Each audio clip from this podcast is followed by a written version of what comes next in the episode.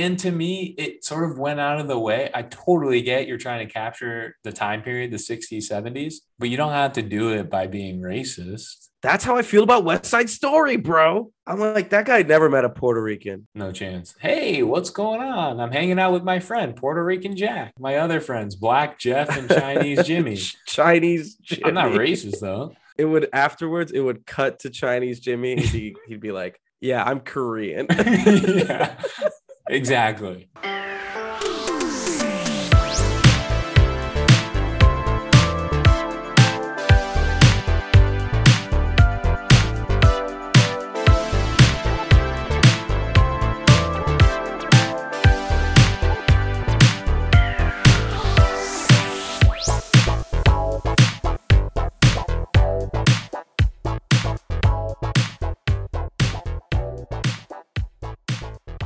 What's up, real critics? Um, as always, I'm Jose Garcia Chow, and you're listening to Everyone's a Real Critic. Uh, if you're just tuning in here at EARC, John and I take a look at movies that have divided critics and audiences. If it has at least a 20% difference between the audience and the critic scores on Rotten Tomatoes, we gonna talk about it. We'll give you the real critics' thoughts on the movie, break down the critic and audience scores, and wrap it up with our very own overall score of the movie. But we like to keep it fun and light because uh, at the end of the day, it doesn't really matter. Everyone's a real critic. So, without further ado, John, my friend, my brother, my homie, let the people know what we're talking about this time. What's going on, Jose? And uh, all of our other real critics giving us a listen. Uh, make sure to check out all of our previous episodes wherever you get your podcasts and some extra content on our social channels at EARC Pod. Uh, this week, we're kind of getting a run through the Academy Awards, the Oscars. Ever heard of them? Did you watch them last night? I did. I did not watch the Oscars. Did you watch the Oscars? No, I I did not. We'll we'll get into some of the some of that in a minute, but uh, you know, I feel like I get enough narcissism and vanity in my regular life, so I didn't need to really watch an incestuous Hollywood love fest for four hours uh, on television. I think I had I had a few other things to do, like uh, watch one of the shows I'm about to talk about and really good or really bad. Um, but this week, we are reviewing one of the Best Picture nominees. That should say a lot already about the uh, Best Picture nominees, if we're talking about one. Uh, this one was a Best Picture, Best Director, and Best Original Screenplay nominee, Licorice Pizza. But before we get into our slice of licorice pizza, let's uh, get into what everyone really is here as to get our suggestions on what they should be watching on TV or movies this week. So let's kick it off. Really good or really bad?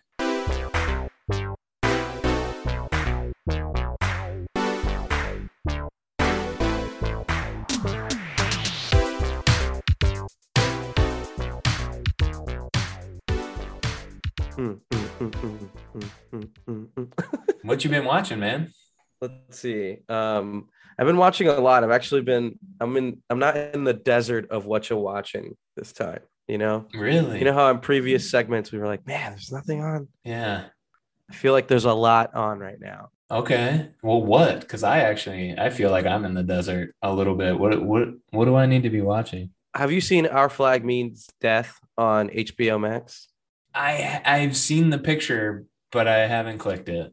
Is it good? I feel like they were trying to sell me. Okay. Do you like Do you like Taika Waititi? I I do like him. Well, do you like his films? I like, yeah, I like. Uh, I think I've talked about it before. Um, what we do in the shadows, I think, is great. I really liked uh, Jojo Rabbit. I thought was a great movie. Thor Ragnarok, great movie. So great. Hunt for the Wilderpeople, so good. Yeah. I mean, like if you love all of those, you're gonna love Our Flag Means Death because it's just Taika Okay. Waititi and uh his brand of like Kiwi humor, you know. Sure. Well, specifically his brand of humor where it's so silly sometimes, but it's all rooted in like this emo like I don't know, it's somehow so emotional at the same time. This show is so fucking funny. If you haven't seen it, it's Wait, like it's a show or a it's a movie? show. Yeah, it's a show. Oh, okay. They're like 30 minute episodes too, so like you don't have to it's not like a big commitment. Uh, but it's basically about so this is like a real life story about this guy. He's that was called the gentleman pirate. And he was a Mhm. pirate that gave up his life of very comfortable means in the time. He had a whole family and he abandons them to become a pirate and he dies in like two or three years.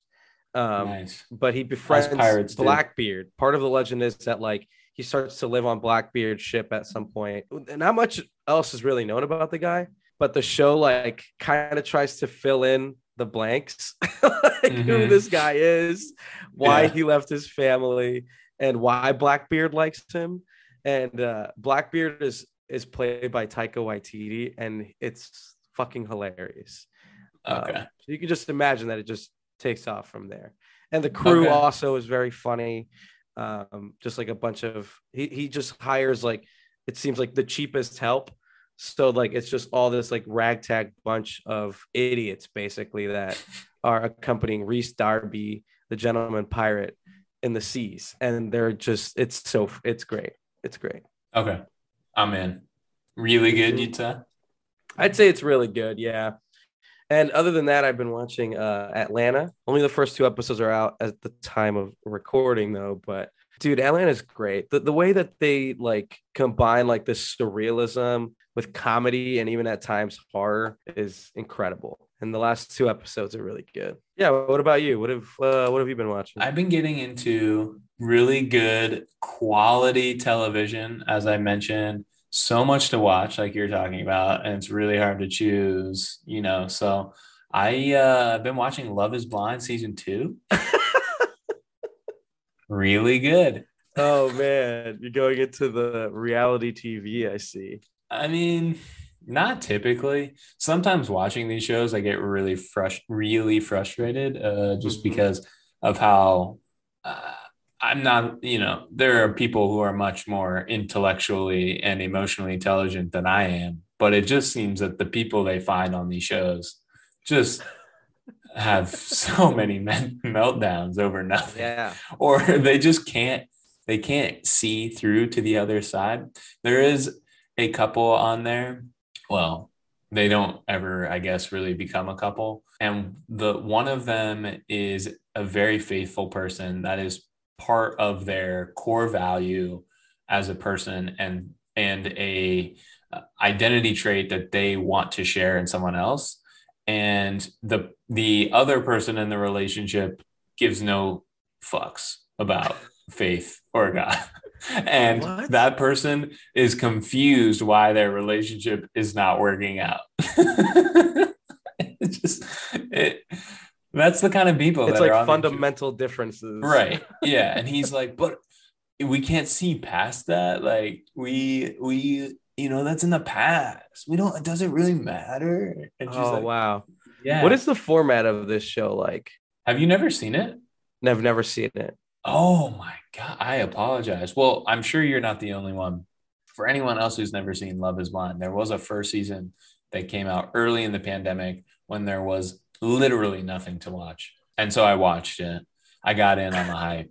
Uh, so the way they do it, and this season is the same setup. Nick Lachey and his wife, forgive me, I, I forget her name, uh, are the hosts of this show. And Jessica then they get a bunch of uh, Simpson. No, unfortunately, that did not work out. So they get a bunch of people, singles supposedly, uh, guys and girls, they stay on opposite ends of this experiment. They they do not interact other than to come into these pods, and the pods have a, a wall in between where they cannot see each other. They can only talk to each other. And so they're given 10 days in the pods to meet as many people as they can and build relationships. And the goal of the experiment after the 10 days is to have people propose to each other. And so, wild. You know, some people do, some people don't. Uh, some people don't make it on the show because of, you know, they don't want their relationship to be public or they actually want to take more time and don't want it to be, you know, publicized and everything. Oh, wow. They actually choose to do that? Yeah. I mean, they pitch this thing as an experiment like a, a, social experiment. So if you have had yeah. trouble dating and you want to just give this a shot, I mean, you can. So in season two, they they give us a little bit more time with the couples. I think I think we have more couples in this season that we're spending time with. So it's going a little bit. They they've included uh, some other nuances to it, so it's it's been interesting. Wow. Really good. Okay, maybe I should watch this because I think we probably talked about it on here before, but like I don't have, I haven't, never, I've never watched too much reality TV. Oh, me neither. You know? I've never watched yeah. The Bachelor or The Bachelorette. Never watched a single episode. So see, I've seen a few of those. Like I used to live with somebody who loved The Bachelor, so I would watch it on Mondays with them, and okay. it was you can hilarious. say your mom and dad. You don't have to. It's fine. It's our friend Sydney. It's Matt. It's uh Matt's yeah. Yeah. So I've seen that before, but I haven't seen, and I've watched um God, what's the other one? 90 Day Fiance. Oh yeah, you told me you did watch that. Yeah. I only just saw the viral clips of Big Ed. I never watched it. Oh, is that the guy with the thumb for a face? Like he's just like like there's just no neckline. Yeah, he had a he had he did have a neck issue. Yeah. Oh, okay. That's one way to That's one way to say that. Big uh, Ed, if you're listening, we love you but I, and I've also seen Love on the Spectrum, which I love. Yeah, yeah, yeah. A little and bit some different. episodes, a little more tasteful. Master, you know, some flavor of love back yeah. in the day. Yeah, yeah, and I obviously think, Jersey Shore. Yeah, Jersey Shore was a staple back then. I'm trying to think yeah. of other shows, reality shows I would watch in high school. I used to watch Next. Oh, on MTV. Yeah, Did you ever watch that? Next. Yeah, they'd like come off the bus and they'd name three facts yeah. about themselves, like I'm Stacy. I like to eat cardboard and I also surf. And when I meet boys, they say I like to lick their belly nice buttons. Ass. Yeah, I don't know. yeah. yeah. that was a good one. It was just um, I love um, those. Pimp My Ride, great show. Pimp I don't know ride. if that's reality TV. That's more of a community relations, you know, staple vehicle right there. Just doing good for yeah, the community. that was uh was it Ice Cube or Ice T? What? Who was that in Pimp My Ride? Xzibit. Xzibit. Oh shit! cut that out. Cut that out.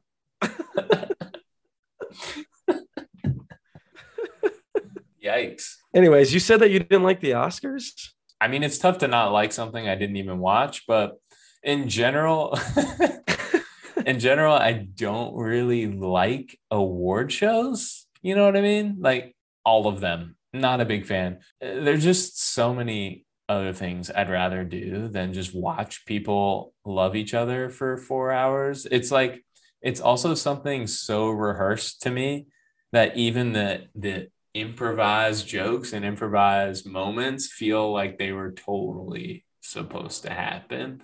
The jokes are never funny. I don't know. I remember some like the VMAs. You remember the VMAs? Like they were funny when I was growing up like Jimmy mm, Fallon Maybe. as Anakin Skywalker. Yeah, what do you think happened, man? I feel like because there haven't been great movies. It feels like people haven't given a fuck about the Oscars for a really long time. I don't. I think it's you're right because they're not entertaining. The awards are not entertaining whatsoever, and I think it's because the award show, like that production of a show, hasn't really updated to keep up with how people consume media yeah. and entertainment viral moments help, like the Will Smith slap. That helps for sure. Uh, the slap heard around the world definitely brought the Will Smith the slapping. Yeah, the slapping. I like that. um, it definitely boosted their their viewership uh, up to 15 million, which was still the second fewest of all time. That's the second fewest of all time. Second lowest behind last year, which was nine. Wow. My thing, my thing about viral moments though is they work to get like some buzz, but no one's. It never gets people to buzz about what actually was happening in the show. Like, people are talking about Will Smith and Chris Rock, but they're not talking about the Oscars. They're not talking about what won Best Picture. They're not talking about the production yeah. of it. So it's sort of like what's what's the point anyway? Like shout out coda for winning and being a good movie but that's about it. So i i just feel like the the oscars also to me because of this hollywood love fest because everyone in there loves each other and they want to just chop it up with each other it feels like a the perfect microcosm for the increasing disparity between critics and the audience. The critics love the oscars they want to be in the room. Oh yeah. They get all the That's jokes. They want to be the cool people. And the audience is just like, what the fuck is this? I think you're right in that it's like the Oscars don't really work because of the vast separation between the actors on screen, you know, living a life of affluency and the audience. You know, we just consume it. So like maybe it's also because of like our times that people don't want to fucking watch a bunch of rich people waltz around in their nice clothes.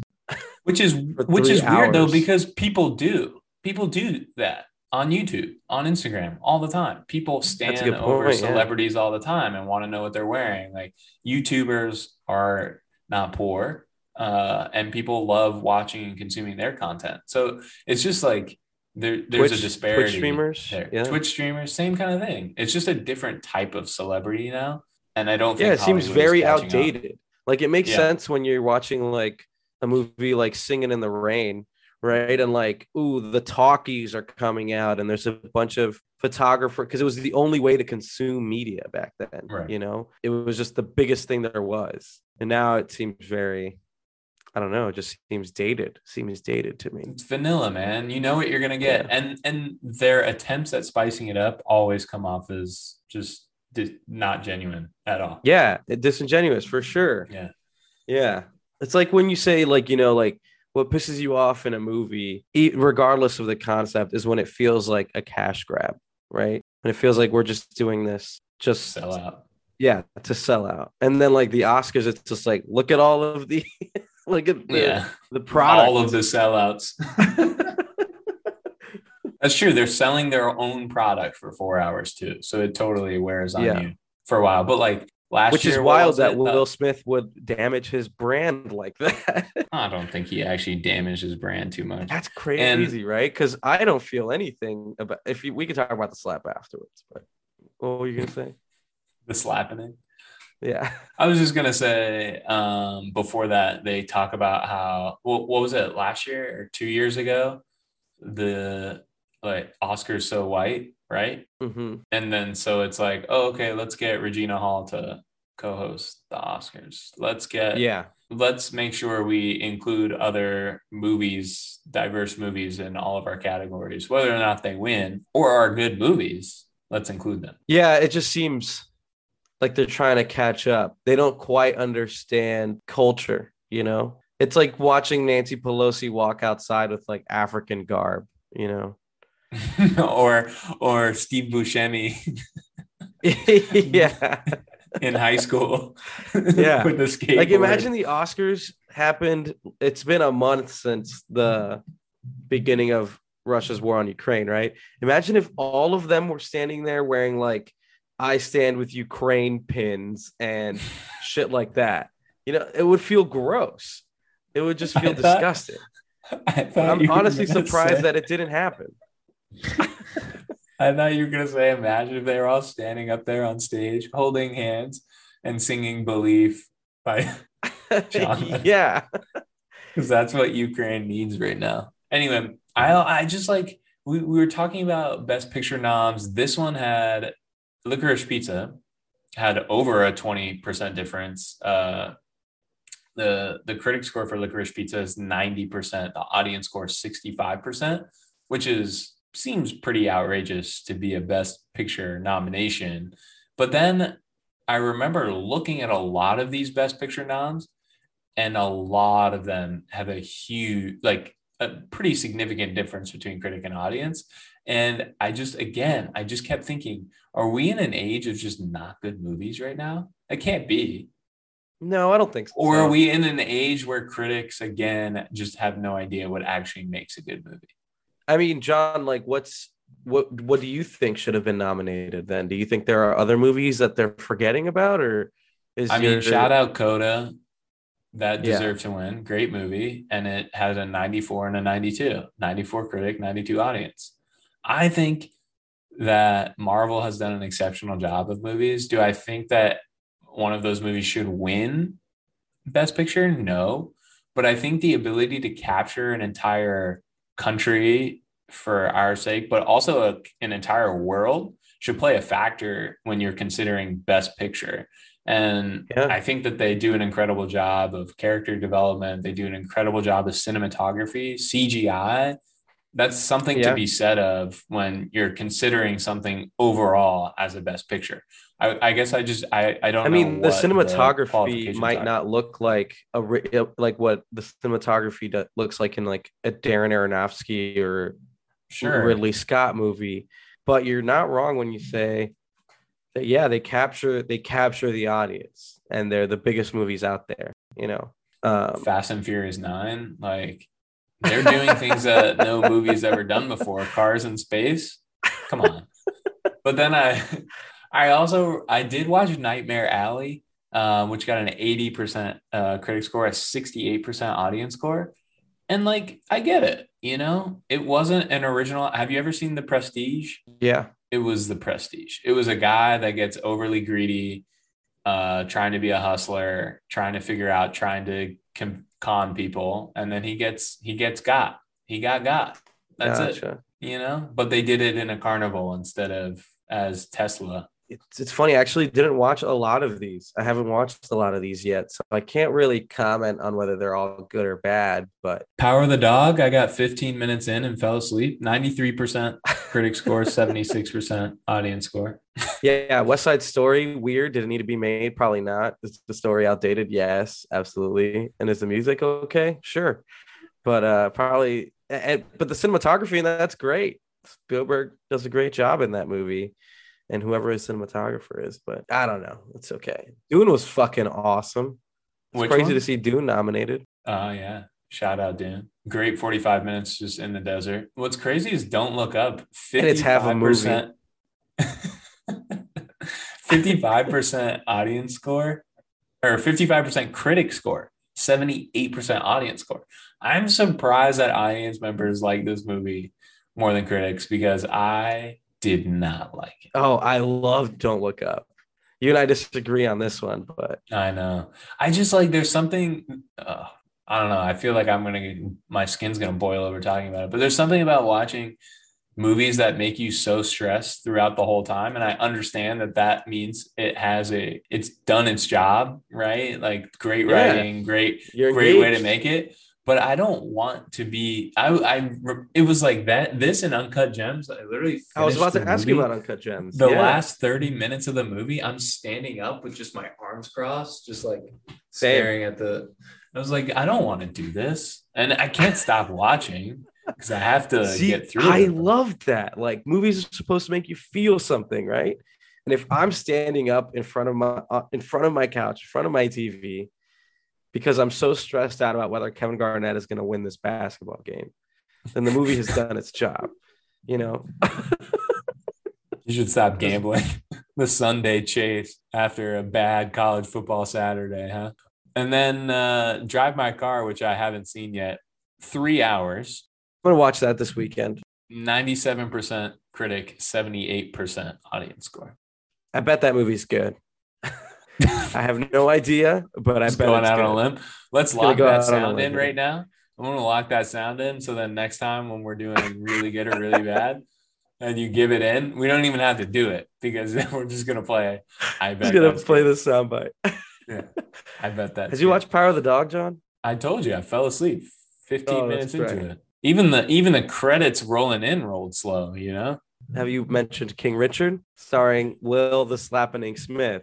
It was it was okay. You watched it? Yeah, Oh, I didn't watch it. I don't know what the let's see what the tomato meter says. The tomato meter is Ninety percent. to 98. It was all 90% right. critic, 98% audience. I don't think I'd give it a ninety-eight. That's pretty big, especially for a biopic, because those can be pretty formulaic. Yeah, and a biopic that is that's a tough person to play for sure. I'm not going to watch it though, because um, I refuse to support abusers. And he abused Chris Rock in front of the whole nation. That's a tough game to play, my my friend. We all saw it. He should be in jail. Will Smith should go to jail. Why can't she stand up for herself? hmm Why didn't Jada Pinkett Smith go up there and slap him? Huh? Yeah. Mm. No, I'm totally kidding. I think the slap was the funniest fucking thing in the world. I think more people should slap like that, dude. I think more people should get that- slapped straight up. Do you know how hard it is to do that? To get a good slap like that, which is why I, I- think it's I've- fake. I've never slapped anybody like that. I would love to do that. I've never slapped anyone with that kind of contact either. That was the Ah. meat of his hand from like the right under It was your thumb, impeccable. where that's that Impeccable big pad form. right there. Just Yeah. totally With his fucking bare, yeah, Mhm. bam, Yeah. it's incredible. Chris Rock did Honestly, lean into it a little bit though. He did kind of leave. And his hands were in his pockets behind his back. That seems a bit odd when someone charges a stage. Don't you don't you typically want your hands ready in case? Yeah, yeah, yeah. Yeah. it's easy to turn Hmm. into a conspiracy theorist with the slap. Hmm. He also I don't know. handled the He was laughing before- well. He was laughing before he went up there and slapped him. We've all gotten that look before. So what? Jada Pinkett Smith told him. He was like, with her know, eyes, man. like, You better do something. "Are you gonna do something about this? Hmm, hmm." I'm just saying. I'm just saying. Chris Rock handled it pretty well for getting. I would have given. I would give my left nut to watch Chris Rock swing swing his left hand back up and smack Will in the face. Oh man, can you imagine if it was The Rock? Did you see Jada Pinkett's uh, response to everything? No. She she it was it was a tweet. I don't have the exact tweet right in front of me, but it was a tweet of something like uh, is Chris Rock related to Dwayne Rock? Totally got him. What? Mhm. You know what? You know what? He did take the punch. He did take that slap pretty well. He took it great and then laughed it Yeah. off. What a stud. You know what we weren't Total laughing off though? Or I wasn't laughing What? off? Licorice pizza. Let's get into it. It's no laughing matter. All right, let's get into licorice pizza.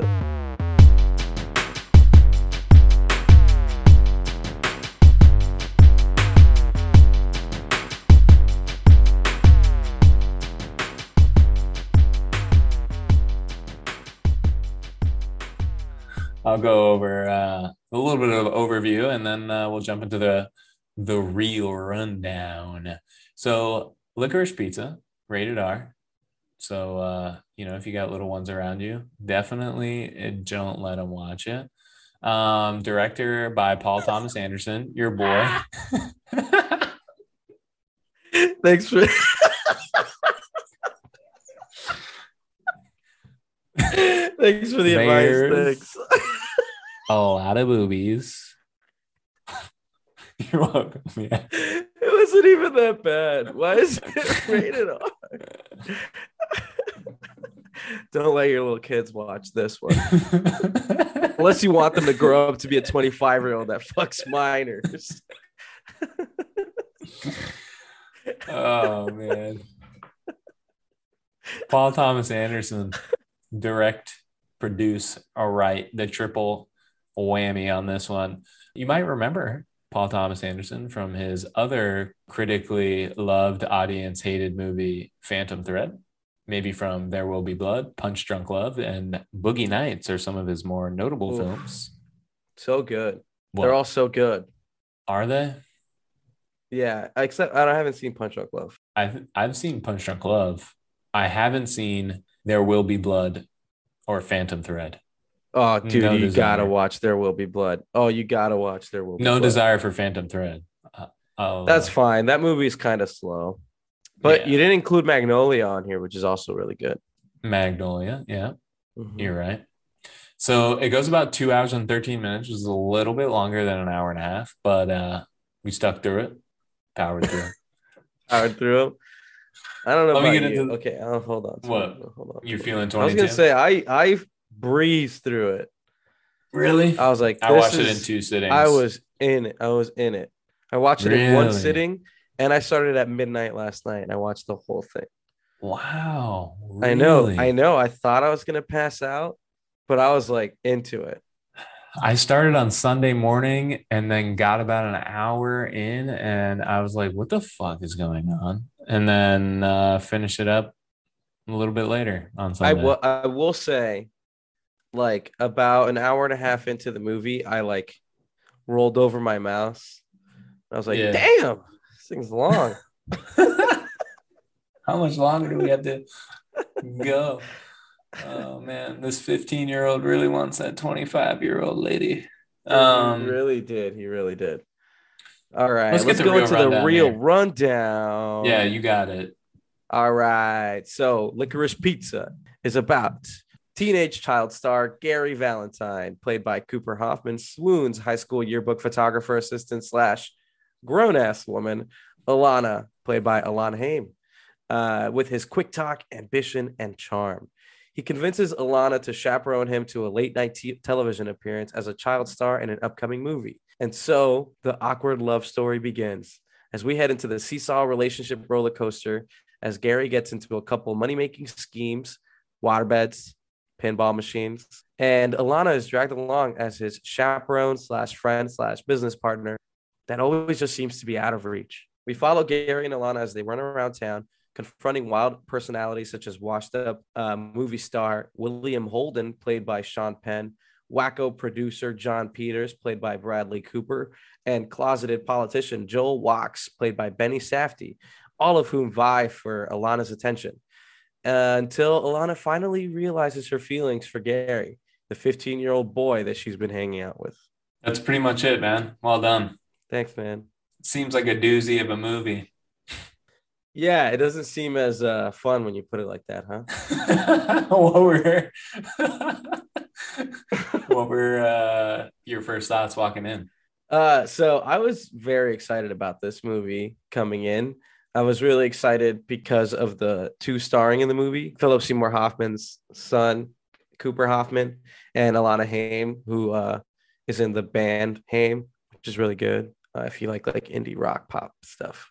Um, so and, and it was PTA, so like I was excited because it had like this like vintage and artful take on like uh, the classic unoriginal coming of age rom com story. At least that's like what I gathered from the trailer. Uh, and so I was hopeful that like PTA at the helm would make it feel just different enough to be pretty good, you know? So I was pretty Yeah. optimistic. And What you? PTA is not the Parent Teacher Association. It is No, no. Paul Thomas Anderson for those that were a little bit confused. Um, yeah, I mean, totally agree. It looked like a, a cool vintage and artful take on the classic, unoriginal uh, coming of age story. Uh, I was just hopeful it would, that sort of vintage feel, that nostalgic feel would sort of make it different enough from all of the other coming of age stories that people get all Yeah. the time, which is strange that this was given original screenplay because there was not much that was original about the, the screenplay other than that it was in the 70s. yeah, like it, ever, it immediately gave me the feel of like Dazed and Confused, you know? Did you ever watch that movie? Yeah. Yeah. I could see that. It feels more like Boogie Nights and Punch Drunk Love. How, how do you feel about Dazed and Confused? You're not a fan, are you? It's all right. I knew it. I knew it. I love that movie. This movie reminds Yeah. me a lot like Dazed and Confused. We'll get into it. Right. It's no fast, man. yeah, I mean, uh, so when we get into the movie and you read the real rundown that uh, I put together, it's, it's always funny when you put the rundown together and I read it, and then when I put it Yeah. down, you read it. I should probably try and put more wacky stuff in there to make you lose your mind while me you're off reading it. Yeah, yeah. just to throw you off a little bit. We should I try that. We should we should definitely do that. I agree. We should. I try and do it with grammar because it's funny when I put a whole run-on sentence or something in there, and just hearing you uh, try and figure it out. That one's like, uh, uh this sentence. This is a 15-line sentence. Um, this movie was interesting because of the way it was put together. For those who haven't seen it yet, it's not really. I mean, there are certainly acts to the movie, but it doesn't really go through a traditional, what you would consider like the first, the setup, you know, second act, the third act. It kind of feels more like Buster Scruggs, the Ballad of Buster Scruggs, or a movie that has different stories within it and just sort of progresses. There's no real like the yeah, it's presented like a series of vignettes that the Yeah. characters just kind of walk through. and they could have been in any order and it wouldn't have made much yeah, of a it kind of felt like, except for the first one, but even then, you probably could have put the first one in later, and uh, you would have been like, "Oh, this must be how they met."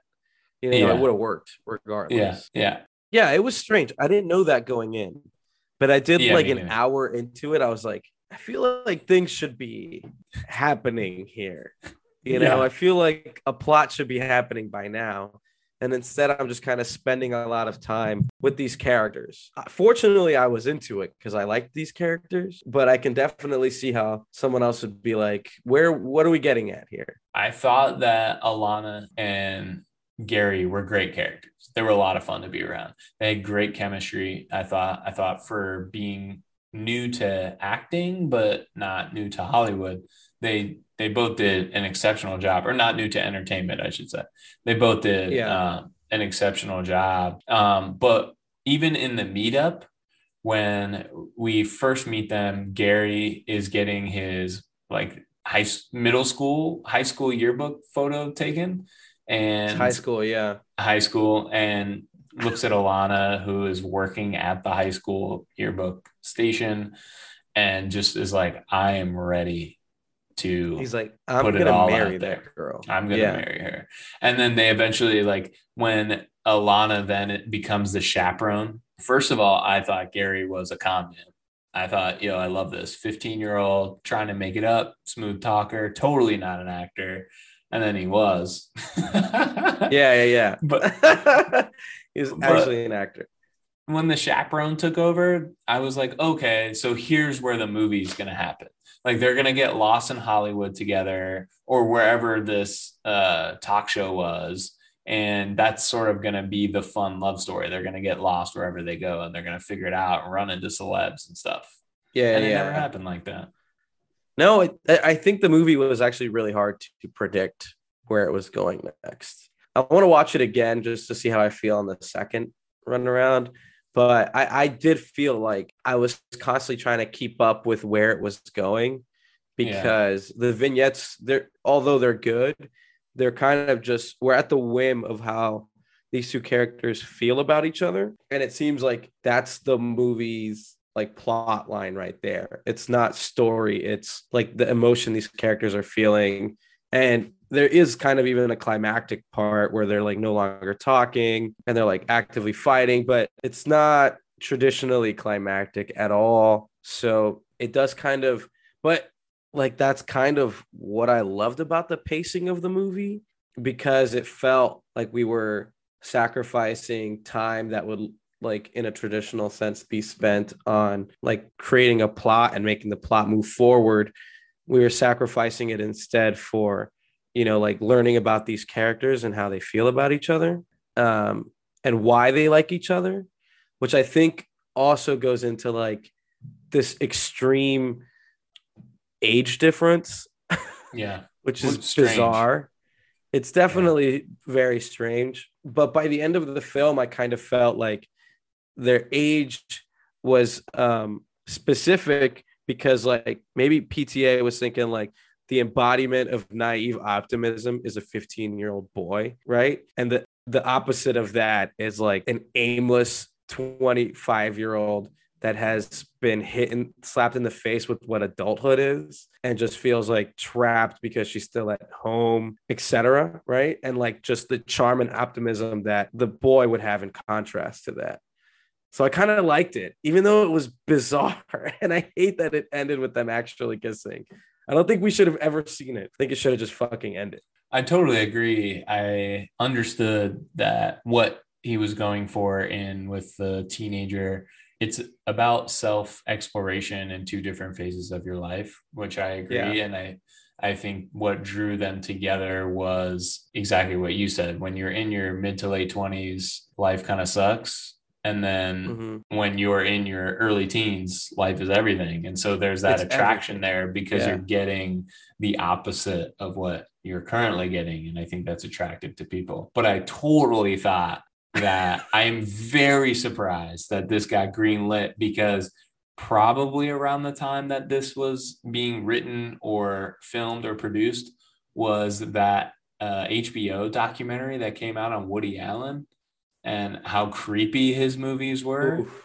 Yeah. uh, as like an older man predating Yeah. on younger people. But this one didn't hit that because it wasn't it wasn't there was no power play there was none of that um Mhm. and it was totally just two friends finding life together which i thought was exactly kind of Exactly. you forgot about the weird mention like they didn't have to be those ages but you totally forget about it Absolutely. Like because the movie doesn't really care about it either, except for when it's brought up. And I think to like establish the characters.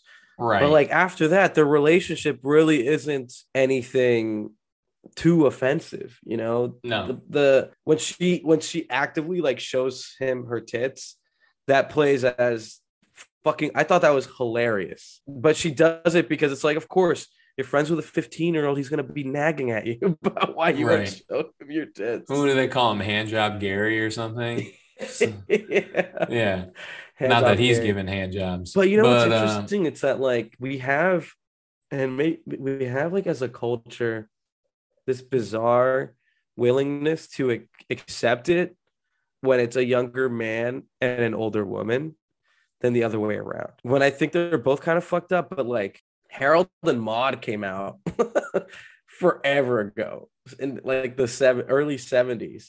And that's like an old lady.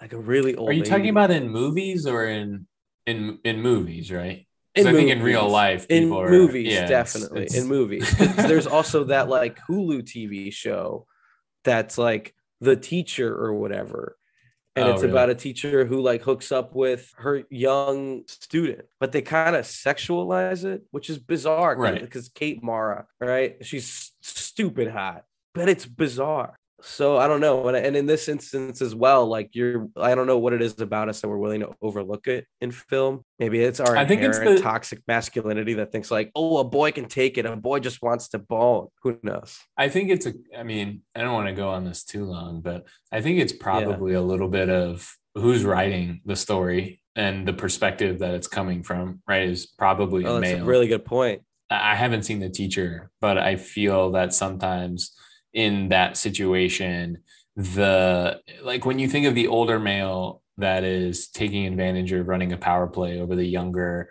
maybe naive, powerless in quotes, those I can't see, uh, woman. But when it's the younger boy, he's still the one in power.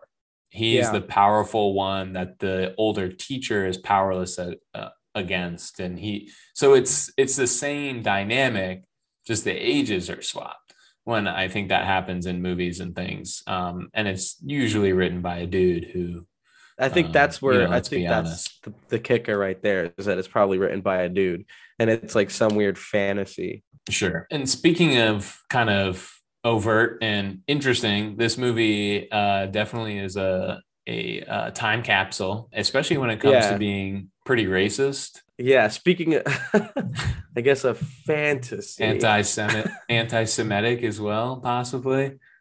for sure the movie is trying to depict a time that was both anti-semitic and racist you know My my problem with it. did you think that was funny at all by the way No, I was like, not even the guy like yelling in the horrible No. japanese That's when I was like, this isn't funny because it's not Yeah, that. it was a big yikes yeah, it was a big Yeah.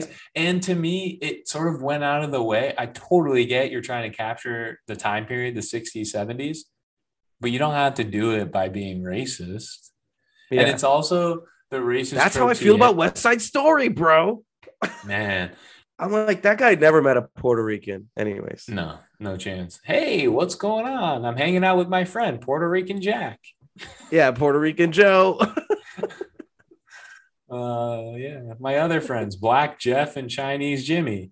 Um, I'm not racist though. Um, chinese jimmy the guy in the movie too it's just like what would what would have maybe been a saving grace for the Sorry, movie it would that would it would afterwards it would cut to Chinese Jimmy. He'd be he'd be like, "Yeah, I'm Korean." yeah exactly but that's what see that's what i'm about to get to with this movie is they could have made the scene funny is if they let the woman women the multiple women that they degraded in this movie not just be a prop the reason the reason i say a prop is because we don't actually get to know what they're saying or feeling in the time. It just sort of is overlooked and made fun of by the guy. And if they had put subtitles of what they were saying, like, oh my God, this guy's a complete idiot, then I think it could have saved it and not been as See. I disagree. I think I think it did show us what they were thinking and feeling because they seem to be driving the show. He would like he he'd go to them and be like, "What do you think?"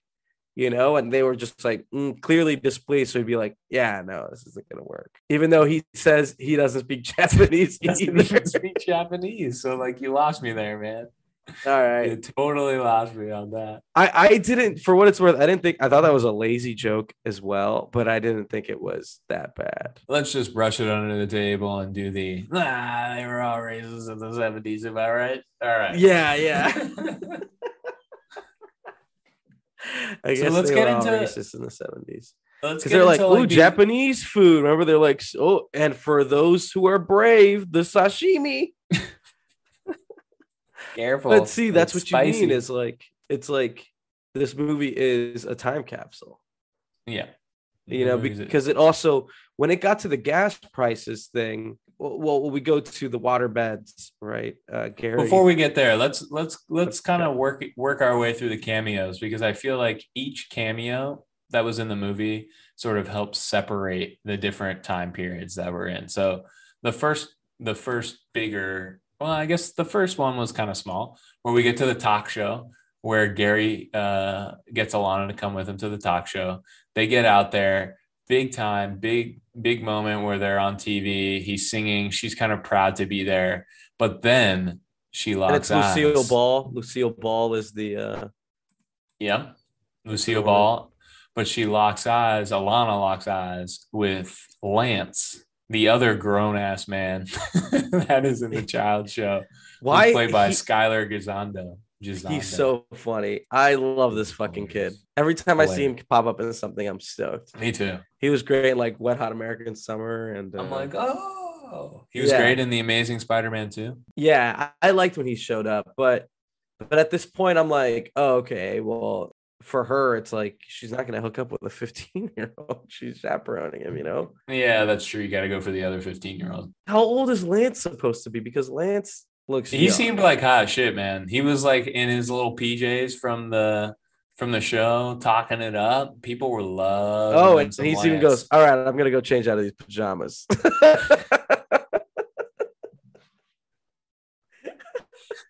He was great, man. yeah, he's great.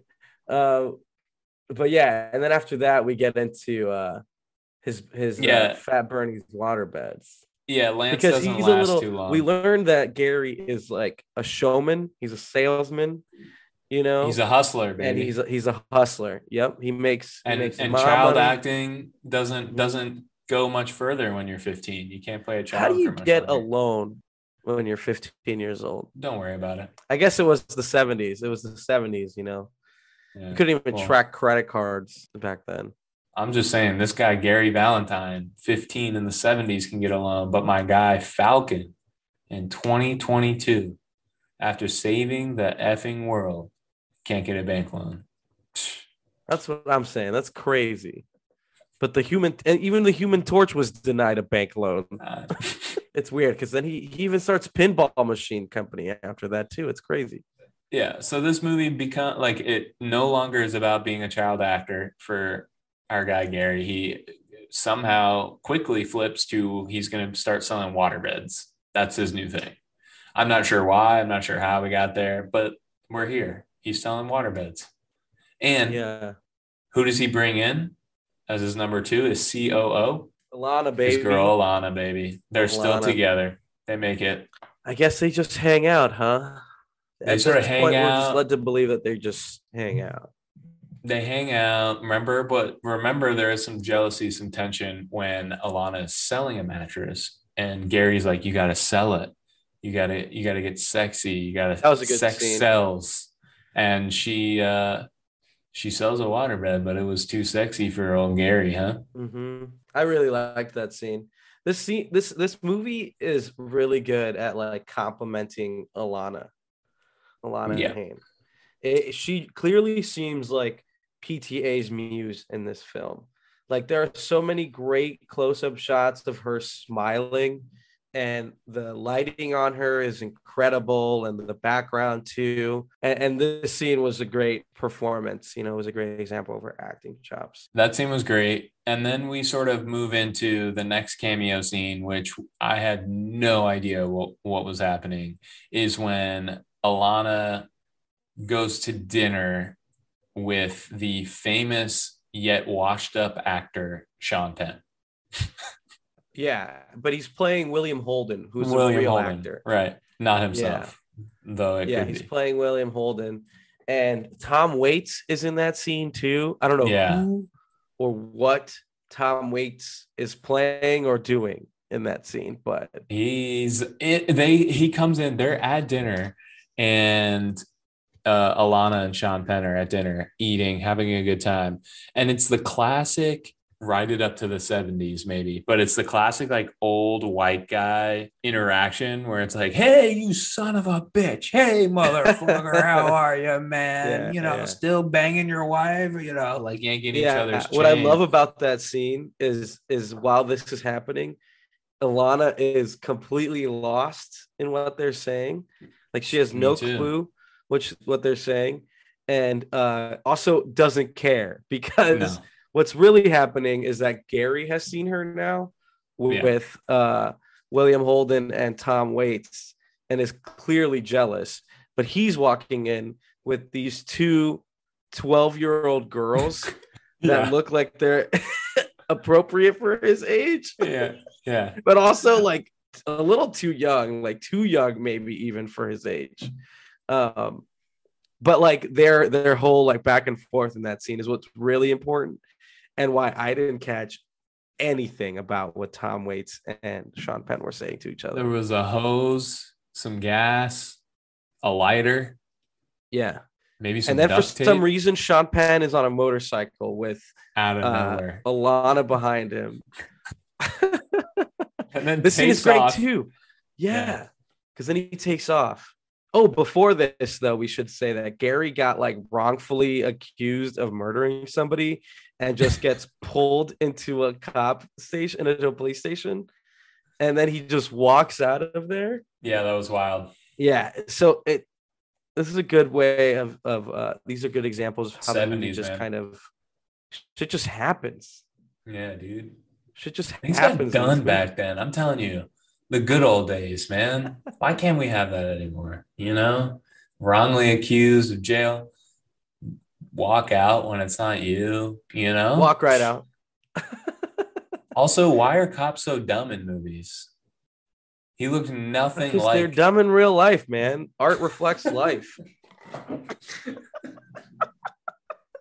Shout out to all of our boys in blue. We love you. I know. Well, I love one of them at least. It's my brother.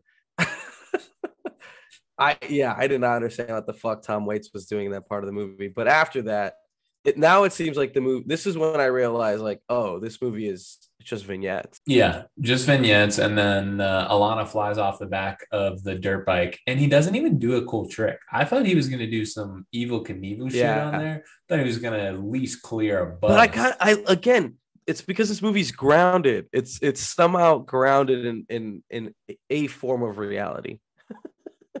that was the 70s. You disagree? You're making a face like you disagree. 15 year old Gary can walk into any five star restaurant and know everyone and get a table. There's yeah, that was bizarre. That was bizarre. Let's be real. But anyway, what we did get in the scene is that there's still a connection, even though jealous, there's still a connection between them because when Alana just gets yeeted off the dirt bike, Ooh, he sprints. Uh, yeah. He sprints. Gary runs her. right after. Yeah. He's a really good runner. There are good so many scenes of them running in this movie. Yeah. And they're all great. I they're so good. Do you think he trained? He took a running know, class? but he looks his silhouette just looks really good when it's running. It's like the perfect running silhouette. That's part of uh, acting, baby. You got to look good. Yeah, that's true. But Alana Haim too, man. Alana Haim, she ran. They ran a lot for this movie. Seems exhausting. Do you think you get paid more if you have to do more physical activity on a movie? Probably, I bet for sure. Definitely, I would put that in. There's like contract. a step, a step count. Yeah, any uh-huh. for uh, every five steps over a hundred steps I take filming this movie, I get an extra fifteen hundred dollars. Fifteen hundred dollars per step. Make good use of it. Woo! I bet that that's probably what was in Cersei's contract. That's probably why she just stood by the window the whole last two seasons. She wow. hit her step count. Have you ever seen Run Lola Run? Run who? Run Lola Run. No, I've seen Chicken Run. Oh man, it's so good. All right. It's like a German movie that came out forever ago, like in 98. But the whole thing is just her running. She's just running. She's running the whole time. So I hope she had that in her contract. She could have made some money. Sounds like Chicken Run. They they also You run. should watch it. You should watch the movie. It's okay. only 80 minutes long. 80 minutes of someone running? Perfect though. It's perfect. Have you ever run for 80 minutes? No, not unless I was in a lot of trouble. Yeah, I don't think I have either. For You'd have to be in minutes? a lot of trouble to run for 80 minutes. Fuck yeah. Are you kidding me? I'd have to be in a lot of trouble like if I'm running for 80 minutes. Also, I'd be concerned if you're running for 80 minutes and you haven't lost who you're running from at that point. Both of you need to run the New York City Marathon or be in the Olympics oh, yeah. or something. Because you, how do I know? How do you know I'm only running from one person? You know, you could be running from an organization. Weird, because you've been running through my mind all day. more than 80 minutes. Speaking of running, it felt like they could just kind of run from one scene to the other one in this movie. You think it running? I, I think of it as like a jump. It was a, an abrupt change to scenes. So like, like the Alana, next one, they'd be like, "Oh, where is she?" And then she just like walk out of frame and just yeah. kind of keep walking into another frame, and then she just shows up at the place. Like this is Encino, California, like a walkable city. Better because they're just clearly like walking everywhere. And then all of a sudden until, he can drive. Until well, I don't know if that's legal or not, but they uh until they get that big truck where they're selling water mattresses and we get what I think is the best cameo of the movie. Where yeah. we get Bradley Cooper, Bradley Cooper, who is this psycho producer man uh, and they're installing a waterbed in his beautiful home, and he so has good. to run. And he's like, "Nah, you guys just just don't mess up my house." And uh, that's when I guess Gary Valentine's like, "Yeah, I'm gonna fuck up your house. I'm gonna pour water all over it." yeah, which seems like a bad idea because even in that limited interaction in the beginning, you knew that Bradley Cooper was a freaking psycho and you did yeah. not want to mess with this guy. Playing real life person Jon Peters. That's an actual Jon guy Peters. that he's playing. Yeah. Oh, really? And Jon Peters was he's a film producer that was married to Barbra Streisand, which oh. is what they say in the movie too. There you go. Yeah. Yeah. Say her name one more time. Streisand. Mm, Streisand. Streisand. Sand. Sand. Streisand. anyway, uh, that guy's a complete married, maniac. But they were together. Well, they were together in this movie, so yeah. This was wild to me because this is when I kind of I don't normally do this, but this is when I kind of was like, all right, this movie is they they just gave up on trying to make sense because when uh they do mess with Bradley Cooper and then they're trying to run away and then he just shows up in the middle of the road like yeah. how convenient it's just there's a little bit too much convenience in this part. Yeah, but I yeah. will say my favorite part of this cameo and this part of the movie uh, was when Alana drove backwards down the hill. So good. How how has Vin Diesel not thought of this for Fast Nine? Like fast in any fast movie, he's never been like, yeah, okay, hear me out. Out of gas. They did a great job of, of uh, driving it backwards. I win. you never thought yeah. of that. Yeah, like uh like he reaches the finish line by going backwards. Without gas. Yeah, out of gas goes backwards. Yeah. Yeah. That'd be great. I'd watch that movie. but they did like a really good job of making it tense. Like that scene yeah. was really tense. And I every time Bradley Cooper would end. show up, like, oh shit, like this guy's gonna fuck them up. Yeah. Um, I thought he, he, his performance was great in this part of the he movie. saved it for me he kind of brought me back in because after the last one with um, uh, sean penn and i was like what the hell's going on the Bradley Cooper cameo kind of it brought it back Yeah. for me. Yeah, that part was so great. All right, let's then- get to the uh to the Yeah, the last guy. one. Benny Yeah, Safdie the- shows up. Yeah, so we get this cool like Bradley Cooper thing, and then we just sort of end up in the politician And this- world, and then This was also the most this was when I started realizing the formula because she literally like looks over at a picture of Benny Safdie and is just Yeah. like, "Oh, I guess this is where the story goes this time." I want to You know, like now guy. it felt more Yeah. like, "Okay, this this story's over. Now we're going into a new story." I I liked this one a lot because basically she rushed, decides yeah. she's like looking at the kids and they're do- being kids with their silhouettes. They have like gas canisters be- be- between their pants and they're just like humping yeah, like pretending to suck each other's gas canisters because they managed to get gas for the uh for the truck um and she's like kind of has this moment with no dialogue at all that you kind of you, you kind of realize that she's thinking um why am i hanging out with these kids yeah. These guys Yeah. suck. and so and then she sees the uh Wachs for mayor benny safdie poster and decides oh i'm gonna become a politician. And then Um, gets her heart broken because this politician was closeted. And that's about all we get to know because we only make it as far as dinner. And then alana's supposed to take but also she she almost hooks up with that other guy. What was his name? Matt?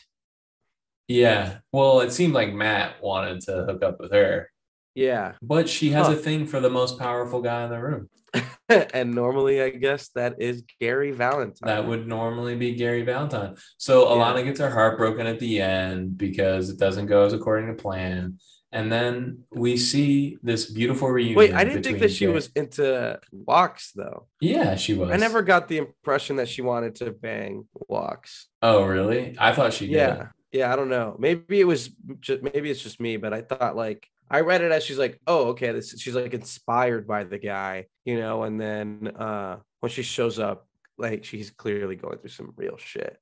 you Yeah. know, as a as a he's like a politician and he's a closeted gay man. Uh, In the and he's 70s. literally just using her as a Remember how racist the 70s were? They don't like gay people either. yeah, they don't like gay people either. Um sucks because gay people are fucking great. you hear it here fir- first, folks. you can and you can quote me on that one. Yeah. we love our I'm running gays, for huh? I'm running as a politician. Um, uh, but then I, I think that made her realize that like maybe this like oh these two people can't be together but like the only thing stopping me from being with the person that i like is that he's a boy He's 15 He's years 15 old. years old yeah yeah. but she's But like then that's people she gives over it. he'll be 18 in three years She she totally gets with it. He has his Bernie's Pinball Palace. He moved on from uh, air mattresses or water beds. yeah And uh, they they reconnect. They love each other. They kiss at the end. That's it. That's the yeah they kiss and you hear her say i love you yeah i don't know i i i, I really enjoyed I think I had rolled my eyes so far back that I was looking at the back of my skull at this point. What were your final thoughts of the movie? um i mean overall i really loved this movie. It, it isn't without its flaws for sure. Like we can nitpick them easily. Uh but i don't think that the lack of a traditional story is one of the flaws. I think that like the linklater-esque aimlessness of the film exists to complement the fact that this is a story that is attempting to depict like the complexity of real love and in a realistic way. Uh, and we and we feel the earnestness of that attempt through two actors that we've never met before. You know like because these guys are two new people it was easy to buy their performances i felt like and and that they were and they don't look traditionally like actors. Like Alana Haim is beautiful, but you know she's got like very distinct facial features that make that make her look really unique. And because of like those factors and the fact that it doesn't follow like a traditional meet cute with like a second act breakup and then like a third dramatic act where they get back together because one of them depicts like uh there's like a big show of Growth. love like Yeah. yeah, they, they or they stop a wedding because they realize that I love you, you know, whatever.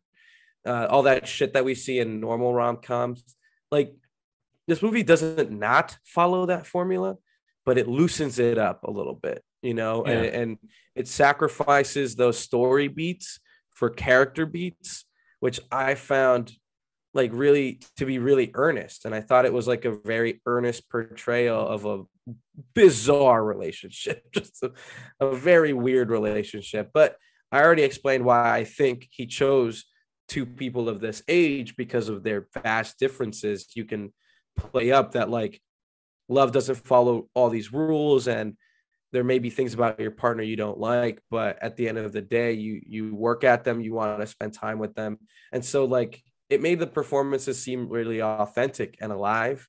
And i thought that the cinematography as a whole was beautiful. And the score by jonny greenwood from radiohead was so fucking good that you just felt so immersed you know? I don't know. Overall i was i was really i really enjoyed it. But again not without its flaws. What about you? What are your final thoughts bud? Um, to me, it felt like Paul Thomas Anderson wrote this movie for himself.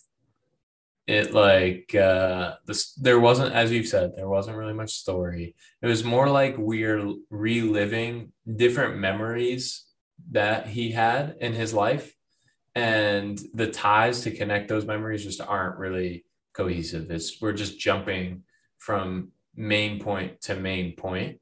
Um, I also just felt that it, as a comedy that this is listed as, a lot of the jokes don't really land. Um, they all just sort of felt like inside jokes to me as a viewer. Like I felt like all of the people in the movie got them, but as someone that's looking in from the outside, I I was like, I don't get it. Like the whole Sean Penn scene felt like an inside no joke that I was was just there. not in on. Um, and the critics probably loved it uh, because they're always in on those inside jokes, whether they are. they're like oh that's william holden that famous actor from the 1960s like what right. and or they just pretend that they know what the jokes are, even though they don't. Um, and so that's that was sort of that sounds final like take. very prete- pretentious you know like a like that's what a pretentious critic would do um i don't disagree i don't disagree with any of your faults at all Jon for what it's worth. Like i i do think this movie feels like pta wrote it for himself. It feels like he's being nostalgic for a time in his childhood or something right? Or you could even I you could even if you told me oh it's because he fucking loved his babysitter when he was a kid and she was it. like this beautiful Jewish woman uh, I would believe that Yeah. I would believe that 100% um, and it does also feel like memories that are just stitched together because there are pieces of the movie um, and I remember feeling like did we time jump like are we is it is he 18 years old now please tell me he's 18 years old now definitely you know not. like i was actually waiting for the movie to time jump to where he was like an adult you know Mm. but again like we said in the beginning like this movie never went the way that you thought it would Um, I also uh, my my last thing is just I feel like it never had a sense of identity other than it was a movie that was based in 1970. And I feel like oof. it had elements of rom-com it had elements of great characters but the it's almost like you have these two really good players on a sports team but the team itself has no identity and doesn't know where it wants to go. So it relies solely on those two amazing athletes to carry this team. And sometimes it works but sometimes when you look a little bit deeper it really just was okay and they got the job done. And i think that's So what like the did. warriors? Uh, uh sure maybe. Uh uh, so but that's I sort of what i a- think. Let's let's jump into what some of the actual critics think. All right let's do it. We'll uh, we'll start with some of these critic reviews where they uh, you know seem to be pretentious. And so i started with the most pretentious of all of them. This is from the daily telegraph in the united kingdom. This person gave it a five out of five which five out of five for uh, I want to mansplain this for people. A five out of a five is a perfect score, which means that this is a perfect movie. Uh, and they wrote, Licorice Pizza is irresistibly hard to pin down. You'd have to go back around 50 years to the likes of Hal Ashby's Shampoo or Peter Bogdanovich's The Last Picture Show to find another that runs on a similar kind of woozy clockwork. And that's why, ladies and gentlemen, people hate critics. wow. Yeah, I don't really know what the fuck he's talking about. But that's what the movie felt know. like to me. it felt like a bunch of Hal Ashby's shampoo and Peter Bogdanovich's The Last Picture Show. That's what it felt like to me because I have no idea what the hell those are. Yeah, I have no idea what those are. I'm assuming they're films. Should I go back and watch them? What like well, what I feel like he's saying is that like the I'm assuming that these movies are period pieces as well. And if you want to yeah. go back to 50 years ago, those movies probably did the same thing. So uh, Can okay, I say something? Sure. Because I feel like some people might Whatever. really dislike me for some of my takes on like how artful this movie was. I do enjoy very artful movies. The French Dispatch is a beautiful movie. The colors, cinematography, it has quirkiness, it has comedy, but it yeah, also has a plot. Anderson. Yeah, there also is something, and happening. that movie is also vignettes. It's it like is. It's multiple stories. vignettes, but they tie together for the the the final release of the French Dispatch. Like yeah. that's it's yeah. it makes sense. So, that movie was so good. For the person that's that like, movie. Jon, you just hate this movie because you don't understand art. I understand art. Fuck you. All right. The reveal. Also, art is subjective. That's the whole point. True. The reveal. You're supposed to feel however you want. Gave it a four and a half out of five. Anderson and Haim, with her sharp elbowed and funny yet soulful performance, capture the flailing, directionless condition of being a woman in her mid 20s. That's Dude, what you should be a critic. I said. That's you what should I'm be a critic. Saying. And then this last one, the Financial Times gave it another perfect score, five out of five. Such is the energy Anderson whips up, forever sending in chaos from the edge of the frame, as you mentioned. Uh, the result is a giddy freewheel in which scenes never end how you or the characters expect and what's coming next is anyone's guess. Boom. Oh my You're, uh, god! Uh, two for two. Are we are we critics reviews. or what? Just wow. you. wow. Let's hear what the audience said. For what it's As worth, I didn't I didn't read any of those. I didn't read no, any critic didn't. reviews. And we wow. pulled those before uh, we uh, finished the outline and before we started recording. So those uh, those are true to form. Well done. Uh, let's hit on some of these audience reviews. As we mentioned, 90%, wow, from the critics, 65 from the audience. So the audience ones might be a little harsh. Our guy here uh, or girl. Th- these are going to be yours, Jon. These are going to yeah, be. These are my. These are the people, people that are speaking for this movie. We're speaking the same lingo. Yeah. Have we had uh, another this... movie, Jon, where you and I disagree on it so much? I think so at yeah. some point, right? Wait, Probably. Yeah, definitely, definitely. Um, okay, right here, two stars. Great start. It was cool. Just the age gap between the main characters, I didn't agree with because if it was a 25 year old man with a 15 year old teenage girl, the whole world would be canceling this film. Since it was a teenager boy, it was considered comedy.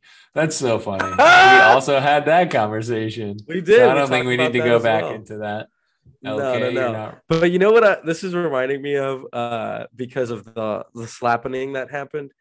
Um, I kept reading these like Twitter takes and it was like, if it was a if Will Smith had gone up and slapped a black guy, or if a black guy had gone up and slapped a white guy. Wait, well, he did slap up. a black guy, yeah. But if but if Will Smith had been a white guy slapping a black guy, you know, there's like all these Twitter takes. They're like, oh, he would have been in handcuffs immediately, or if it had been mm-hmm. the other mm-hmm. way around. Well, let me break it to you. He would not have been in handcuffs because he was about to win Best Actor. So can't put the Best Actor yeah. in handcuffs. Sorry which is yeah. also strange, right? But it's just if funny. It's just like was gonna win Best Actor and then did that, and that that had to require some acting, and wouldn't he have been kicked out? But he didn't because I right, don't know, sound like a conspiracy Staged. theorist, but uh, uh, I don't know. I saw the slow mo, and you can see the little jiggle in in Chris Rock's cheeks, like when Rocky gets smacked in the face. Have you Yeah, ever it was just seen like, WWE? Goosh. You can get your ass cheeks off the mic. Jeez Louise. All right. So, um, over But I mean, he's probably right. This is the worst part. It's like if this was a movie about a 15 year old girl falling in love with a 25 year old man. no, it's not. Have you seen a Woody Allen movie? We talked about this before. Oh, that's He's right. still not canceled. And the HBO documentary came out about that. So, have you heard of any of people in Hollywood? Come on, please. You're right. They're all Um, pedophiles. What about that Pizza Hut where they were all doing their shenanigans? Did you know that Pizza Hut is uh, like up to 2013 was one of the world's largest buyers of kale because they would use it to decorate their uh, salad bar? They wouldn't even this? eat it. They wouldn't even No, feed dude. it to people. No, dude. just Remember when you went to the? Pizza Hut buffet and they had the Yeah, leafy greens? yeah. That that was kale. How about that? Wow. You know? Wow.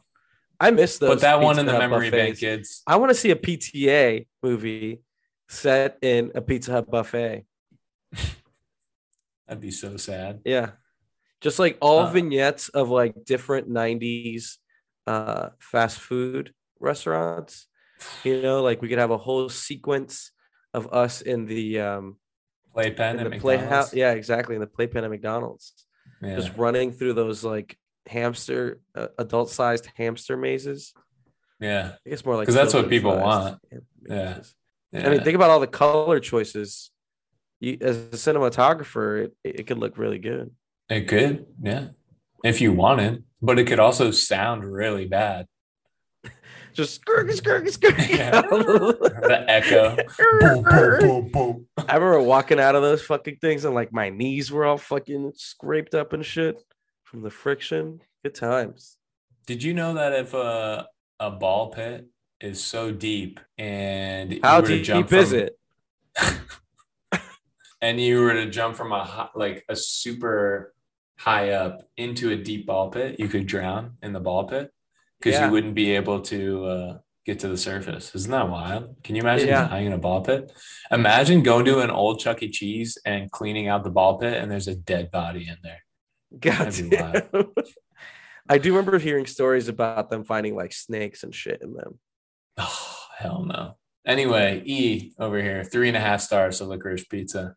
Uh, love the cinematography. The narrative was confusing at times, making you lose sense of time that has gone through the years. Has it Okay. gone through the years? I don't think so. I felt like he started in a summer. I think he started a waterbed agency and then a pinball palace in the span of three months. Yeah, I don't know. That's wild, man. Business be hurting back then. There's that scene of them like just putting all this money on the counter from how well their waterbed business is going. Mhm. Like, what the fuck? what happened to all that money? You know, What because then be the selling? waterbed That's what he used to buy the pinball palace. Oh Yeah, man. What would man, I do his now? mama signed a sell? lot of copays. What do you think Gary Valentine's hustling on right now? Probably NFTs and crypto. He's Like like 50 years. Oh yeah, he's he deep into ETH it. right now. He's like yeah. slinging ETH back and forth. Ethereum. Yeah. yeah, he's all over it. All right, our guy Bronco Bill, Bro- Bronco Bill, two and a half stars. Kind of slow, kind of all over the board, kind of quirky. Couldn't distinguish between a comedy or a romance. Was expecting more. Bronco Bill hated it. So it seems What like yeah, for the audience, I guess maybe we should talk about this a little bit. Is like, what do you think? What do you think is hitting for the critics that doesn't hit for the audience? I think the critics. I think it's the cinematography, and I think it's the their perception of an original film because uh, you don't see too many movies that go vignette by vignette, I guess. And so they're considering, they're maybe looking at each one as a mini movie instead of the larger movie overall. Um, Yeah. And like I said, I think they just want to think it's cool. There's some, there are those movies that you know are terrible, but it has famous people in it. And so Yeah, dude, are like "Oh, Inception." yeah. No. No, no, no, no. Yes, exactly. I understand exactly where you're coming from now. No. Thanks for so thanks. wrong. Just like Inception. You're oh, so dude, you're so right, Jon. You're so I couldn't have said it better myself about Inception. Um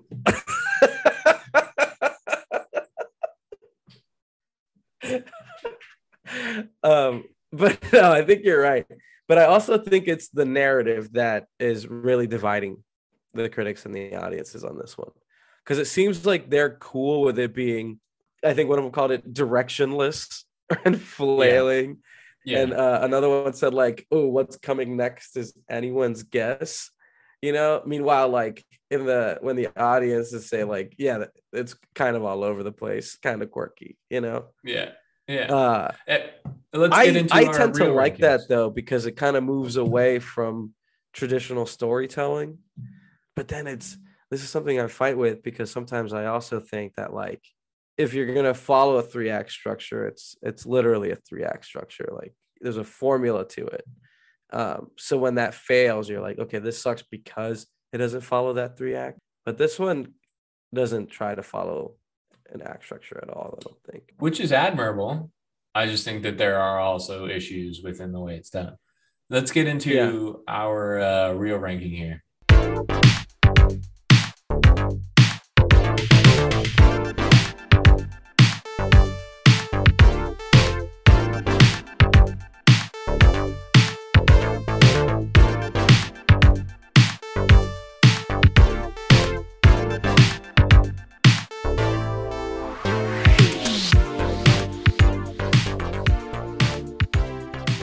First since we maybe want to end on a high note.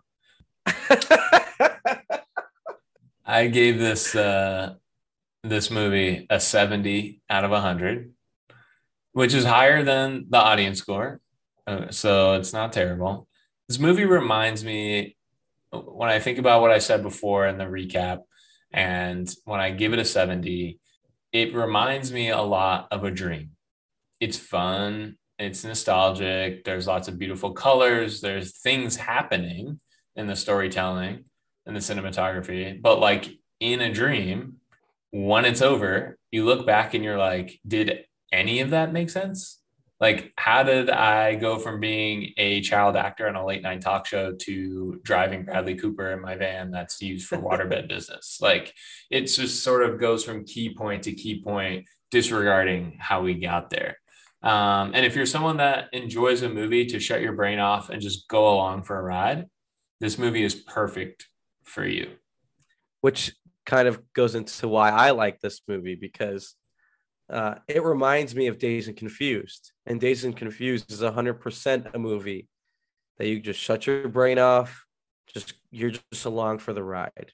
You're just here to see these people captured in a moment of time, right? And this movie exists to capture a moment in time. In this case, it also though captures a non-traditional love story between a grown-ass man and a boy. I mean, a grown-ass woman and a boy. Right. uh, regardless, though, the film presents it earnestly, and it doesn't try to hide the issues that that might bring. Um, although I will say, now that I say that, it does have these very vague attempts to like let you just kind of like forget about it. Yeah. You know, like Yeah. there's one scene where Alana asks her sister, uh, do you think it's weird that I hang out with Gary and his 15 year old friends? And like her sister's supportive, so she says no. But then Alana realizes that she's lying and she's like, I, I mean, I think it's weird that I hang out with a 15 year old and his friends. So it's like, it's trying to tell us that, you know, we're not ignore she's not ignoring that either. Uh, it isn't without its issues, but because of these imperfections, you know, it finds meaning. And like love, it's not perfect, but it has meaning Wow. and value. Wow. I'm crying. I can be a pretty soulful guy.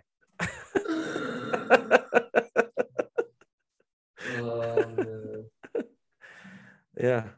Maybe I'm just a romantic, Jon. and Maybe, maybe, maybe your love is blind. Ooh, way to make it come full circle. Something this movie did not do. Full circle, baby. But anyways, what did you guys think of Licorice Pizza or any of the other Best Picture noms? Let us know on the socials at EARC Pod, and be sure to check out all of our other episodes wherever you get your podcasts. I'm Jose Garcia Chow alongside Jon Wolf. And Oh, yeah. today I sided with the critics. I did not. Jon sided with the audience. Big audience gang. but remember, at the end of the day, everyone's a real A critic. real crit- critic. A Yeah. pod divided. Did you see a pizza at any point in this movie? No, apparently Licorice Pizza was a uh, record store. in they didn't even go to a California. record store. No, they didn't. God damn it. That's why this movie sucks.